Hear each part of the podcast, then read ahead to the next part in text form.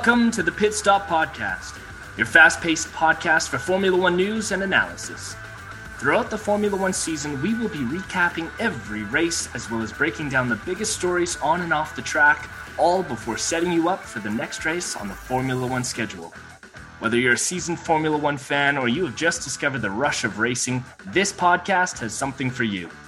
Okay, here we go.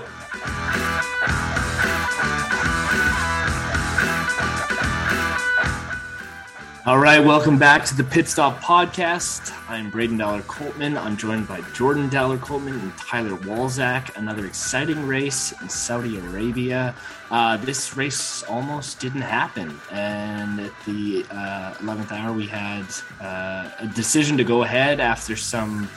Uh, attacks or some missile errant missiles i don't even know what you guys want to call this but uh, there was some um, extracurricular activity before this race happened that uh, that put it up in the air for happening, and then they decided they all decided it was going to happen, and we had a uh, a finish that saw uh, Max Verstappen back up in first with uh, the two Red Bulls finishing second and third. Tyler, I'll uh, I'll let you the two get Ferraris, right to it, man. The two Ferraris, What did I say? Red Bulls. They are red. Ooh, they are red. Three red teams finishing on pole at the race. Red Bull in On the first. podium. Uh, we think we, I mean, thought we were going to see Perez. I'll let you guys get to that. Uh, you know, he had a fantastic race, and we just saw one minor mistake. Uh, I mean, but how do you even know when a yellow flag comes in? to say you Uh, can't even really call that a mistake. Like Perez did what what he thought he had to do based on what he saw Ferrari doing. They saw the guys in Ferrari come out of the pit, and Perez said, "All right, fine, let's do the exact same thing. Let's do it." And because he was in first at the time, he went in first. Leclerc obviously played that mind game where, okay, you go in, we stay out, and we'll just see what happens.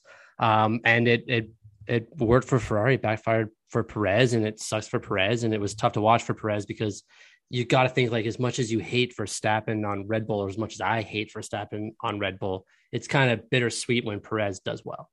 Jordan, thoughts on this race? Uh, Max and Leclerc, is this something that we're going to see now kind of taking the place of Max and Lewis?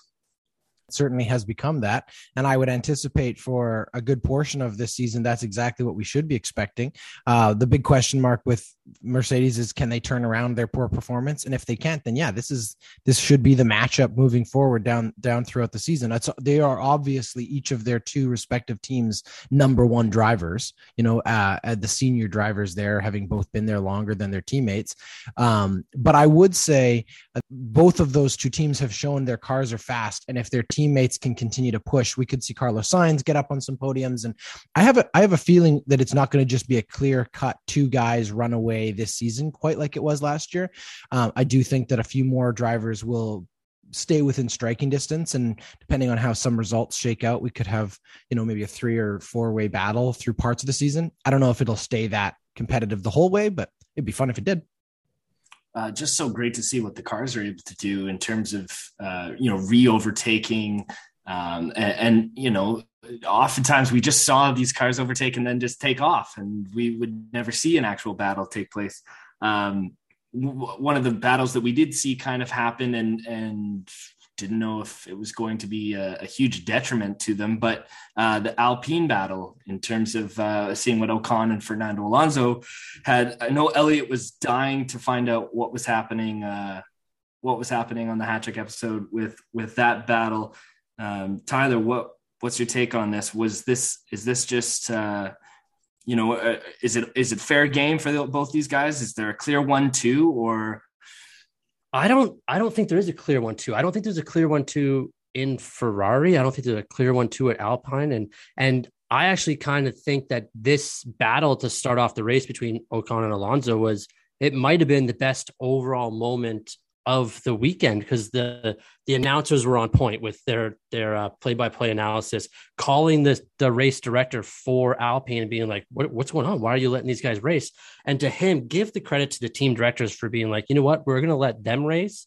They'll figure out who's the fastest car and then we will step in and we will uh, assert team directives and and what we want to do. And the fact that they let those two guys race and those two guys kept it clean the entire time that was like 10 out of 10 a plus by every everybody in f1 at that moment for just for just letting those guys race figure out who's better and then team directive after that jordan yeah, I agree. It was a lot of fun to watch. Tyler, I think, uh, hit the nail on the head. It was probably the most exciting part of the weekend. Um, definitely the most exciting part of the Sunday, uh, race wise. Although I will say, Max and, and and Charles also did give us a great battle near the end of the race. We can get to that. But yeah, as far as this one, it was interesting because it was the first time this season we have had two teammates go at each other this aggressively. This is something that we've seen in the past with other competitive teams. Uh, you know Red Bull when uh, it was Max and Daniel Ricciardo they would often have these head-to-head battles as the two drivers tried to sort of sort out who who was the dominant guy there. We've seen it with the Ferraris a couple years ago. Um, so every once in a while you get one of these head-to-head team battles and oftentimes it's when sort of egos flare. I don't think that was the case here. I sincerely think although both these drivers are competitive guys and wanted the position I think they also were just uh, recognizing that you know they were racing each other. They were racing for position. They had put themselves through a great qualifying uh, on Saturday. And as a result, this is where they found themselves in the grid. An early part of this race, they had to compete with each other. I think, uh, and as as Tyler mentioned, uh, Otmar, the the team principal for Alpine, was on the broadcast there, and it sounded like you know there was some form of plan where they were going to let these two guys go at each other for a little while, but there was also a point where that became a detriment to their team because it allowed Alfa Romeo and, and Bottas to to close a gap behind them, and eventually he overtook, I believe, both of them, um, and as a result, you know there would be questions, I'm sure, in the debrief about did we let this battle between each other go on a little too long, and and we'll see moving forward into the season if this is something that kind of continues to to simmer when they're with each other on track. It also, I think, was a great signal, and this can be a segue towards another big part of the weekend. But it's just so exciting, as Braydon you said, to have these cars be able to fight the way that they're fighting against each other, not just following closely, which was a very big talking point of the new regulations, but more than that, it's allowing these cars to stay close even after being passed, even after burning off the, um, you know, the overtake button and the reserve battery and all of these tools that for all these years have been put in place to try to increase the competitiveness. It feels like it's all kind of culminated in these these super competitive cars. Not that every car is at the same pace, but when they get close to each other, they seem to be able to have these kind of dogfight like um, battles, and that is a lot of fun to watch. And and it's not many teams out there where you can say that Ocon and and Alonso are one or two. Like you could probably say that somebody is, but those two guys probably both believe that they're one A. And there's not a lot of other teams out there that would one let them race the way they did, and two also not kind of know who is the alpha dog in that in that uh, team. Uh, did you guys hear the news around this marshal that got fired yeah. from the the race? Jordan, did you hear about this? So there was a, a marshal at the race who who put out a tweet essentially stating that he hopes that Lewis Hamilton gets into a crash and and and in a similar way to the Romain Grosjean did. It, wow. it, like just just dreadful. But it also kind of spoke to the unsettledness of racing in Saudi Arabia. It felt like there was there's just this. Elliot spoke to it on the podcast at Hattrick. Uh, there's many human rights issues that go that are that are happening within this place. Um, you know the the missile attacks that we're starting to like that we that we saw before the race. Do, do you guys think that like what do you what what's the take from this? Is is this a safe place for these this these drivers to race? Obviously, I know both of you are going to say cash is king. That is the biggest thing that that F1 is focused around. But in terms of the safety of the drivers, in terms of you know, it's it it, it doesn't feel. I'm not confident that we're going to see Saudi Arabia moving forward. Well, that's you. Cash is king, but not so much anymore, considering what they did to the Russian Grand Prix. And and a lot of these drivers there was i guess um, on friday talk about there's so many things that happened before this race that almost made this race stop um, and it was a four hour meeting between all the drivers they kicked out all the team principals they kicked out fia and they said let's just sit down as drivers and talk about one the missile that hit the building the oil refinery 10 kilometers away two let's talk about everything that's happening in saudi arabia from like they're still use the death penalty. There's like over 100 executions a year. They they're the war in Yemen that they're involved with, the they they punish same sex relations. They punish, they crack down on academics and reformists and women's rights activists. And there's a ton of stuff that's not great happening in Saudi Arabia that these drivers all wanted to address. And then you so you talk about that race still happens, and then you go to the qualifying where Schumacher almost dies. And then okay, race goes on, race goes on. And it's just like there's so many things that almost made this not happen that it's almost surprising they got out scot free um, in terms of of safety and hopefully everybody got out of there before something else happened because you don't know when there's an attack on one building you don't know what the motive is and mm-hmm. you don't know if it could move over to the biggest thing that's happening in Saudi Arabia. Um, but yeah, Hamilton said he just can't wait to go home. He wants to get out of there. He, he doesn't want to be there anymore. So it was it was a race that almost didn't happen, and it's a race that I don't know if it will happen. They've signed on for I guess 15, 15 more years or something like that. But um, I it looks like it's in doubt seriously, and just based on the track alone safety, um, you got to think that that this might not happen next year. Uh, so speaking of Hamilton, not at all where he's expecting to land uh, in the points, ending up with one point in 10th position. He was, I think, at one point in 12th, like completely out of the points he's still started 16th. It's it started 16th. Missed missed the final qualifying. That's right. Missed the, the, second qualifying. Second Didn't even get out of quali one. So all this, like he's still slipping and sliding. They can't quite figure out the the traction and the tires. Jordan, what is this just things to come here for Lewis Hamilton, or are we going to start to see him climb back up here in the points? At least into uh, where he expects to be, because George Russell seems to be all right. Uh, yeah. You know, finishing fifth in this race, and uh, towards the top? I don't know. Uh, I it, it's I'm very much now on the fence of trying to figure out exactly what they're going to do. I think we're about to see the biggest and most important uh, weekend of the season so far will be Australia because it will be the first weekend that has had a break between the preseason testing and these first two Grand Prix. So there's been literally like three days in between the schedules for each of the first two Grand Prix, and that involved traveling across con- countries. And so, obviously, as a result, very little, if any, major um, upgrades could happen. You know, they made tweaks, they tried to increase downforce, they adjusted wing position, all those kind of things that you can do with the sort of rig setup you have. But this is the first opportunity, two weeks, uh, sort of a two week window. I believe the race is like on the 8th of April. So we, it'll be 2 mm-hmm. weekends from now. And that allows um, Mercedes at, to, to go a little bit back to the factory and figure out what they want to try to do. They've got, we talked about this last week, you know, they've got two race worths of data now to go through and they will know a lot because they as you said saw very different performances out of two different cars. So they will have an idea of what worked for russell. Can that work on lewis's car? What was it driving style that made the difference? Was it la la la la la. And so they will have the opportunity to do that. The challenge they face is that as much as they are now trying to play catch up they are chasing moving objects as well because Ferrari and Red Bull and everybody else in the field also has two weeks now to apply upgrades. And so that's how this this is how this works. Now we have seen um, the teams like Mercedes in the past who have had slow starts have bounced back quickly because they have great infrastructure and great teams around them. But with these new regulations, I think the, the field has been leveled a little bit in terms of where you are. And the challenge they have is they started on the back foot. I think they were hurt a little bit by the fight they had to take to Red Bull at the end of the season last year.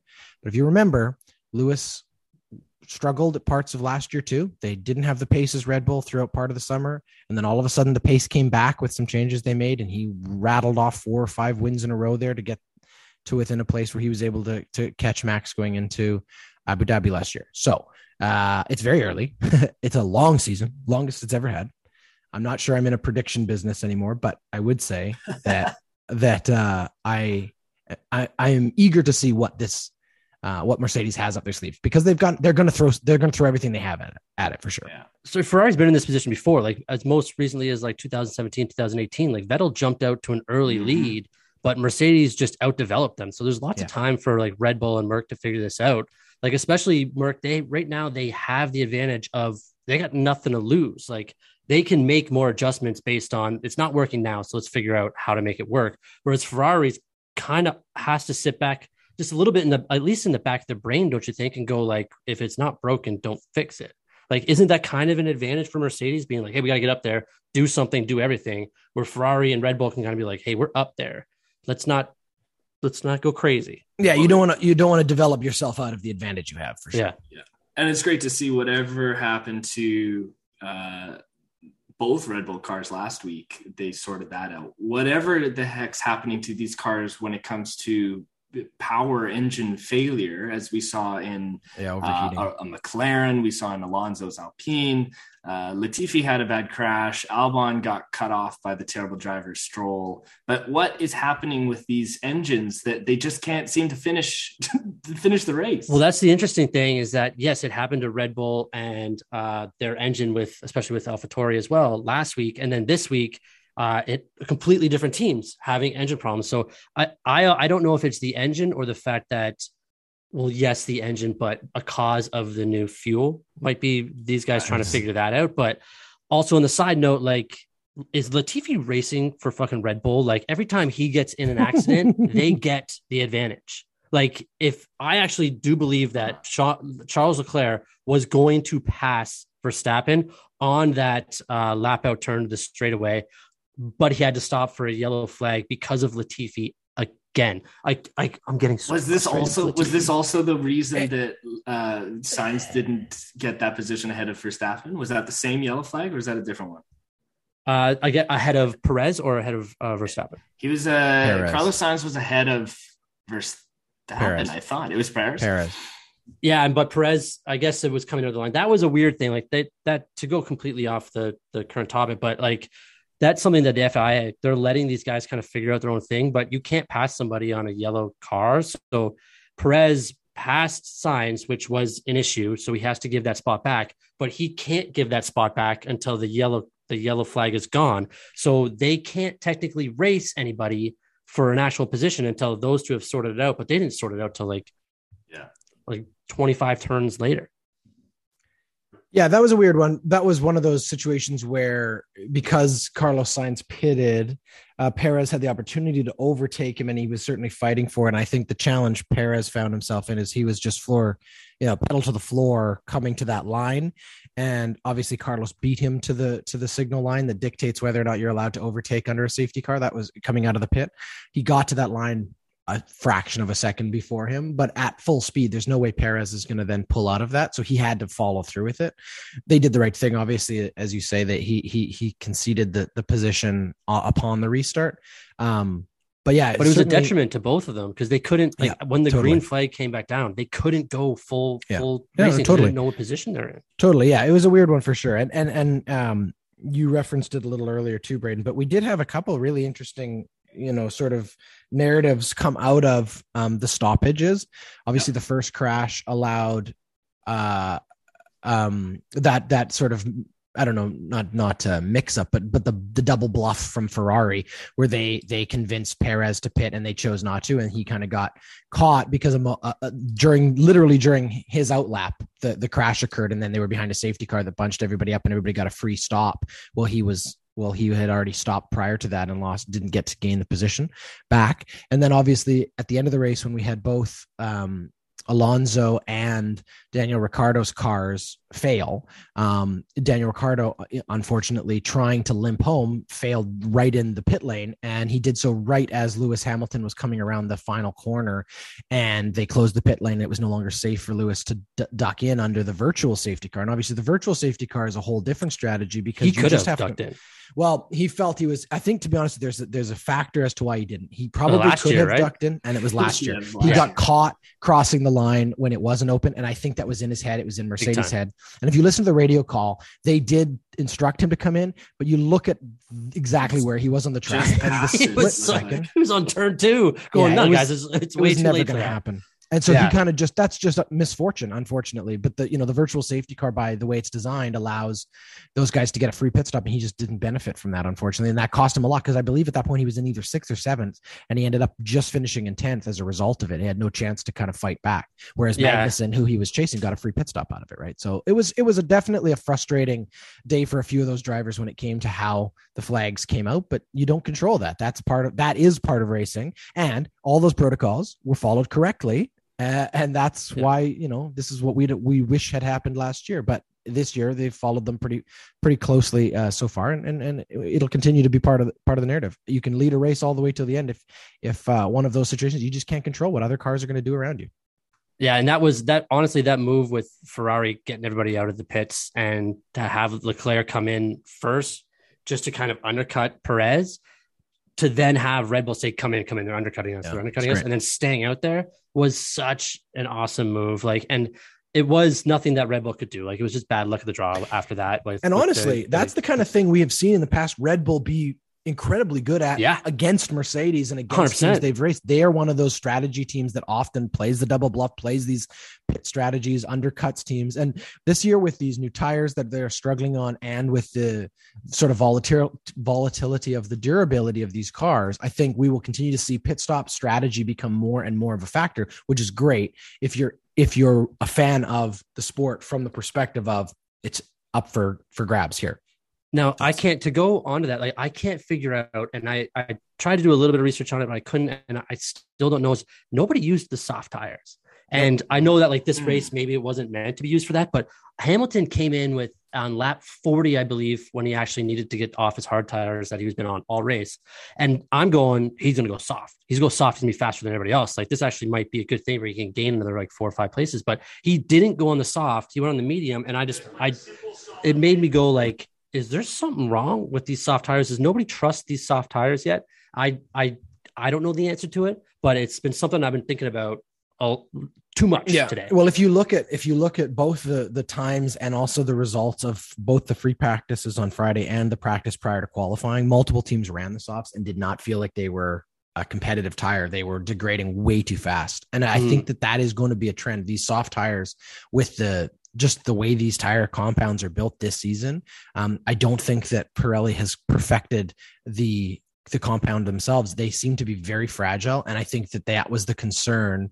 Um, it was a hot track even in the evening, uh, and they just felt like they didn't have uh, like a competitive place. Even as you say, he he only had a few laps left, but I don't think that they were comfortable with what that car. I, I think they thought they would just be slipping and sliding around on them. Honestly.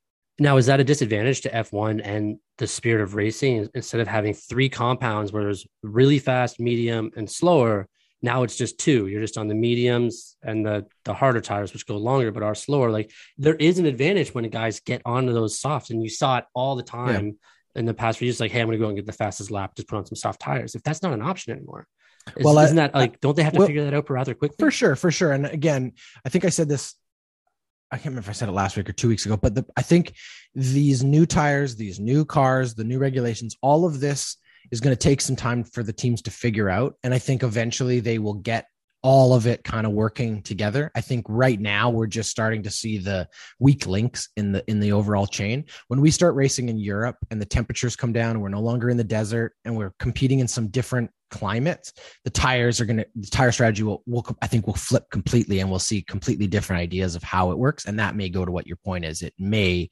increase the competitiveness and the different strategy with race, race tires right now. Currently, it feels like the biggest strategy piece is the pit stops themselves. Is it a two stop, three stop race? When we get to having all three tires being available, maybe that'll change. Okay, I want to talk about something else that was in the news F1 related this week that didn't necessarily have to do with the Saudi Arabia Grand Prix specifically. But okay. we've talked at length on this show. We talked about it the other night on Hattrick, and everybody's talking about it right now. Obviously, F1 is exploding in popularity, especially in North America. And it was announced um, oh, yeah. just this week that Formula One is adding is going to be adding a third American race to the next season schedule. So obviously this year they've added their their second American race. We'll be seeing them race in Miami uh, in May. That's the debut of the Miami Grand Prix. So that complements the Austin race, which was the um, the um, USA Grand Prix or the American Grand Prix, I think it's called. Um, but that has been, I think, around for like twelve or fifteen years. So we're gonna have two races this year, which is awesome.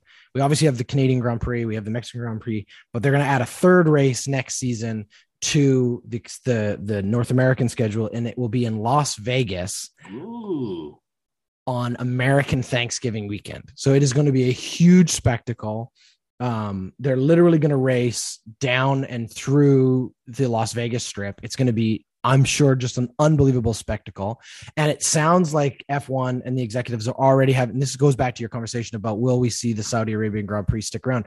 There are so many places now that are looking at ways to bring Formula One to their country, to their cities, because they see the economic value of it and all that. And it's going to make it, I think, harder and harder on countries like Saudi Arabia that have these you know very complicated narratives uh, to continue to be justifiable when there's all these other options right and, yep. and you know um, the CEO of F1 came out and told Sky Sports that you know they're looking at Africa, the one continent they've never been on. Too, yeah. They could go to Johannesburg, they could go to somewhere in like Egypt or Northern Africa.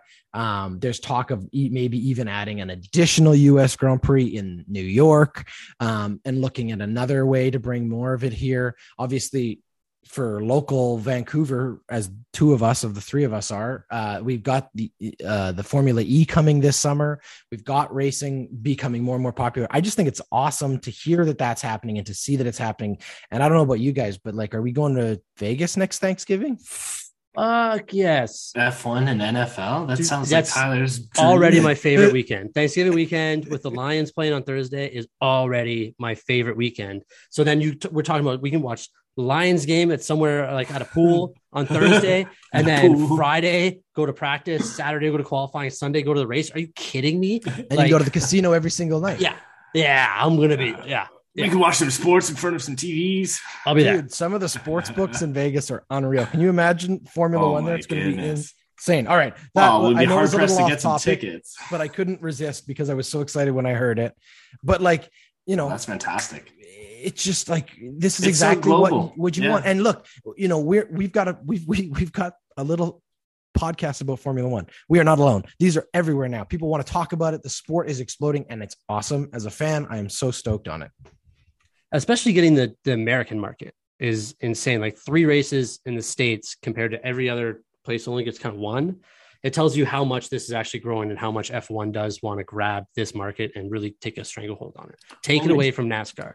Yeah, we talked briefly about how uh, you know uh, Gunther Steiner was pulling rabbits out of the hat to keep that Haas team alive, and now being the only American team yeah. having this kind of attention back, you know, in North America, the sponsorships, the the the draw, it's just, I mean. It makes you wonder if if Haas decides like I know Gunther Steiner is coming. I actually kind of like him now. I hated him before, but yeah. it makes you wonder if they go to somebody that is American just to bring in Americans into one specific team. How good does those? I mean, maybe you guys feel differently because I know you're not crazy about the size of the the the tires, but how nice do those McLaren Google ads look? oh my goodness, wheels.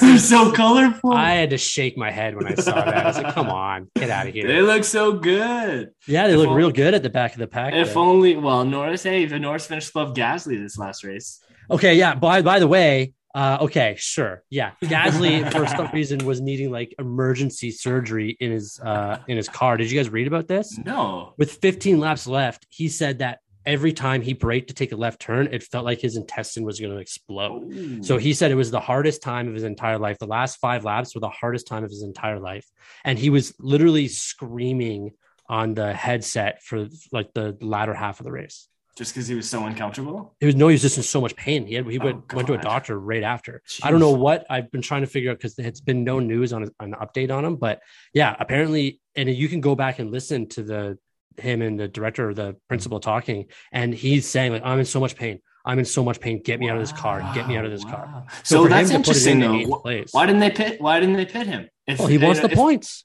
Well, yeah, but if a car's unsafe to drive, you're going to pit. The no, the car was safe to drive. Sure, the but why, if the, just, if the driver's not safe in the vehicle, then they should be pitting. Live faster, die young, my friend. Well, this is what I asked last week. I said, "Why?" no, you asked if the car is not the car is not drivable. Get it off the road. His he was still able to because drive the it's car. unsafe for the he driver. just, he was just, just in a ton of pain. Crazy. You know who else is probably in a ton of pain? Magnussen, who is not used to having this much pressure on his neck, or has not had that much. Or Hulkenberg. Yeah. Did you see those guys going down on the straight this week? Like you could see Gasly and Magnussen, their car and their heads are just going blah blah blah blah blah. blah. yeah, the porpoising oh, was bad. It was really bad. They're gonna weekend. they're gonna have to keep figuring that out. Okay, we've got another race coming up in two weeks from now, uh, April 9th. Expect the Australian Grand Prix. It takes two weeks to get down there, so that's why we're having a little break. Guys, this is another fun race. Uh, Ricciardo's hometown, uh, Melbourne. I think he's from Melbourne. Uh, he might not be, but uh, it's his home country, and it's always fun for him being down there. I'm sure it's fun for everybody else being down there because uh, well, why not? It's Australia. Uh, what do we? What should we expect from this uh, from this race coming up here in Australia? Um, well, I mean, I, I think like uh, I think that you've got to expect Mercedes to be faster. They've got two weeks now to figure this out. Uh, we know at this point Ferrari's going to be up there, Red Bull's going to be up there, um, Haas is going to be up there, and they did like Schumacher didn't race this past weekend because they said if he if he gets in another if he bangs something up again, he's not going to be able to race in Australia. So they were all in for Australia. Um, it's just, it, it's Jordan said it earlier. Like these guys have two weeks to figure this out now, so like they should be more prepared for this race than any other race probably over the next month or so, um, because it's not just travel, practice, practice, practice, go. It's they they got a week to kind of calm down, review everything from the past two weeks, and then go full fully into um, uh, the, the third race this season. And it, it will be a good one. It's always a fun one. And the best part about it is it's at 10 p.m. on a Saturday night. Yeah, oh, it go. will be fun for us in North America to have it because it will feel like a, an evening. You could go to the to the bar and watch it probably, but on um, Masters weekend, it's a great weekend. Oh, there you go. You're set up. Man, you could go um, and sit by a pool. well, we go to Vegas. It, it oh, is yeah. Vancouver. It's almost, it'll almost be that that weather here in Vancouver. But the Albert Park Circuit in Melbourne is is an awesome track. It's a tricky track because there's a lot of um, high high speed uh, sectors in it uh, and some tight turns. The Prost, I think it's 15 at the very end, is a very tight sort of turn you make two turns into the to the final straight which again is a nice little speed trap but we haven't been here since covid because this was the the last race or pardon me it was supposed to be the very first race of the 2020 season but it was the last place formula was uh, one was prior to to COVID happening. They were setting up for the race, uh, and then the the plug was pulled as everything else shut down around the world. Um, and uh, and so they haven't been back yet. So this will be fun. I think it'll be exciting. The crowds will probably be really excited to have them back. Um, much like some of the other races we're going to start seeing come back on the calendar, Canada uh, and etc. But it, it is really exciting to to be back in Australia in a couple weeks' time, as you say. We'll see what these teams can do between now and then. Um, but I would expect some fireworks regardless because this is one of those tracks that I know a lot of these drivers look forward to and enjoy driving. Um, it's not quite as twisty and turny as some of the other tracks we see. It's a bit more conventional, um, but it leads to some very good overtaking opportunities. And with these new cars, that should be a lot of fun. Wait, I've left you speechless, Tyler. Uh, I can. Hey, I, what do you? I got lots of stuff we can talk about here. I actually do have one more thing I want to fucking talk about. Uh, that is, I don't know about you guys, but if we can go back to Saudi Arabia for a second, Max Verstappen never stops fucking complaining. but this the time it doesn't get to the race director. It doesn't even matter. Like just the fact that he's like he's behind um Leclerc like three laps behind Leclerc and he's going, his lights aren't working. His lights aren't working. Somebody call the FIA, his lights aren't working. He's like, dude, calm down. This is the last thing you should worry about. And then when he was behind Leclerc with like 10 laps to go, he's, oh, he passed the white line. He passed the white line. He's over the white line. He's over the white line to the point where even Horner had to, to get on the, the, into his headset and be like, all right, man, just race the car. Let's just let us deal with this stuff. Just race the car. Like I, it, dude, it drives me insane how much he complains. Yeah, he's a he's a definitely a bit of a crybaby when he's not getting the race going the way he wants, and it makes it so much harder to root for him when he is successful because you just yeah the rest of the time he's just complaining. Now, looks a lot of people would say the same thing about Lewis Hamilton. A lot of people would say the same thing about a lot of these guys because let's be honest, Hamilton always complains about his tires. He always complains his tires. tires. Oh my Something's God, wrong tires. with the car. Yeah, yeah. but Verstappen's always complaining Everybody else, yeah. somebody else, and but that's the, the culture they've created there. Well, look at. Well, that's the annoying part. Is like he's Verstappen probably right now is the most gifted driver on the track. Probably, I, I think we could all agree upon. Yeah. And so there's no reason for him to have to complain all the time. Like he literally just drive the car, let someone else do that, man. Like just be you. Just be the guy that drives the car, and people will love you. The fact that you are opening your mouth every two seconds to complain about something is not endearing to anybody. Well said. Well said. And we will see how well that goes for him two weeks from now uh, at the Melbourne Grand Prix. The Australian Grand Prix, but that's okay. It says, oh, the track is the Melbourne Grand Prix circuit. Uh, and we've got uh, qualifying, obviously, uh, the Friday, which would be the. Oh, it is Friday. Friday. it's Friday because it's Saturday. Friday night our time. That's right.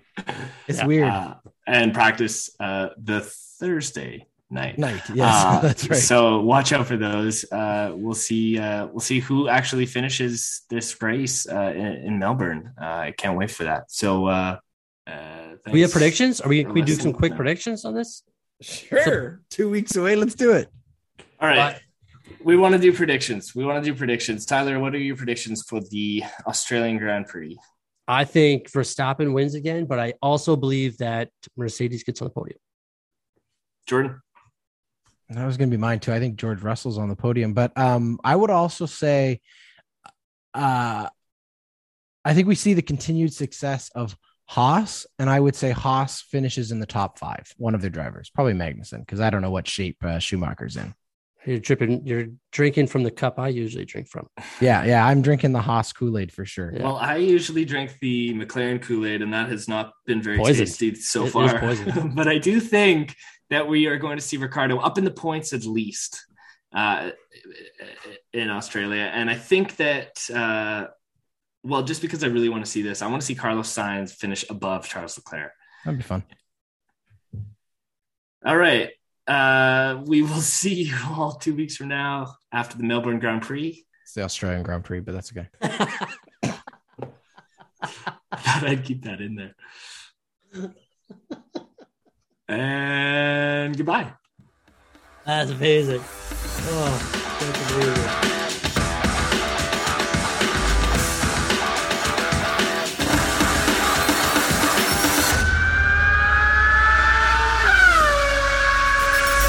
Pit Stop Podcast is a presentation of the Ordinary Podcasting Network.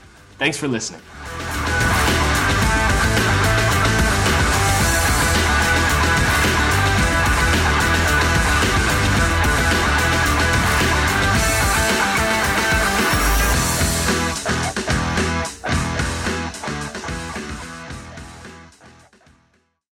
The Ordinary Podcasting Network wishes to acknowledge that the lands on which our conversations take place include Treaty 6 territory, the traditional meeting ground and home for many indigenous peoples, including the Cree, Dene, Saulteaux, Blackfoot, Métis, and the Nakota Sioux peoples, as well as the unceded territories of the Coast Salish peoples, including the territories of the Musqueam, Squamish, and Tsleil-Waututh nations. We acknowledge the many First Nations, Métis, and Inuit whose footsteps have marked these lands for generations. And we extend our appreciation for the opportunity to live, create, and share stories on these territories. The Ordinary Podcasting Network intends to engage in conversations and dialogue which acknowledge that reconciliation is not a destination, but a journey, and that we remain committed to practicing our craft in a decolonized space.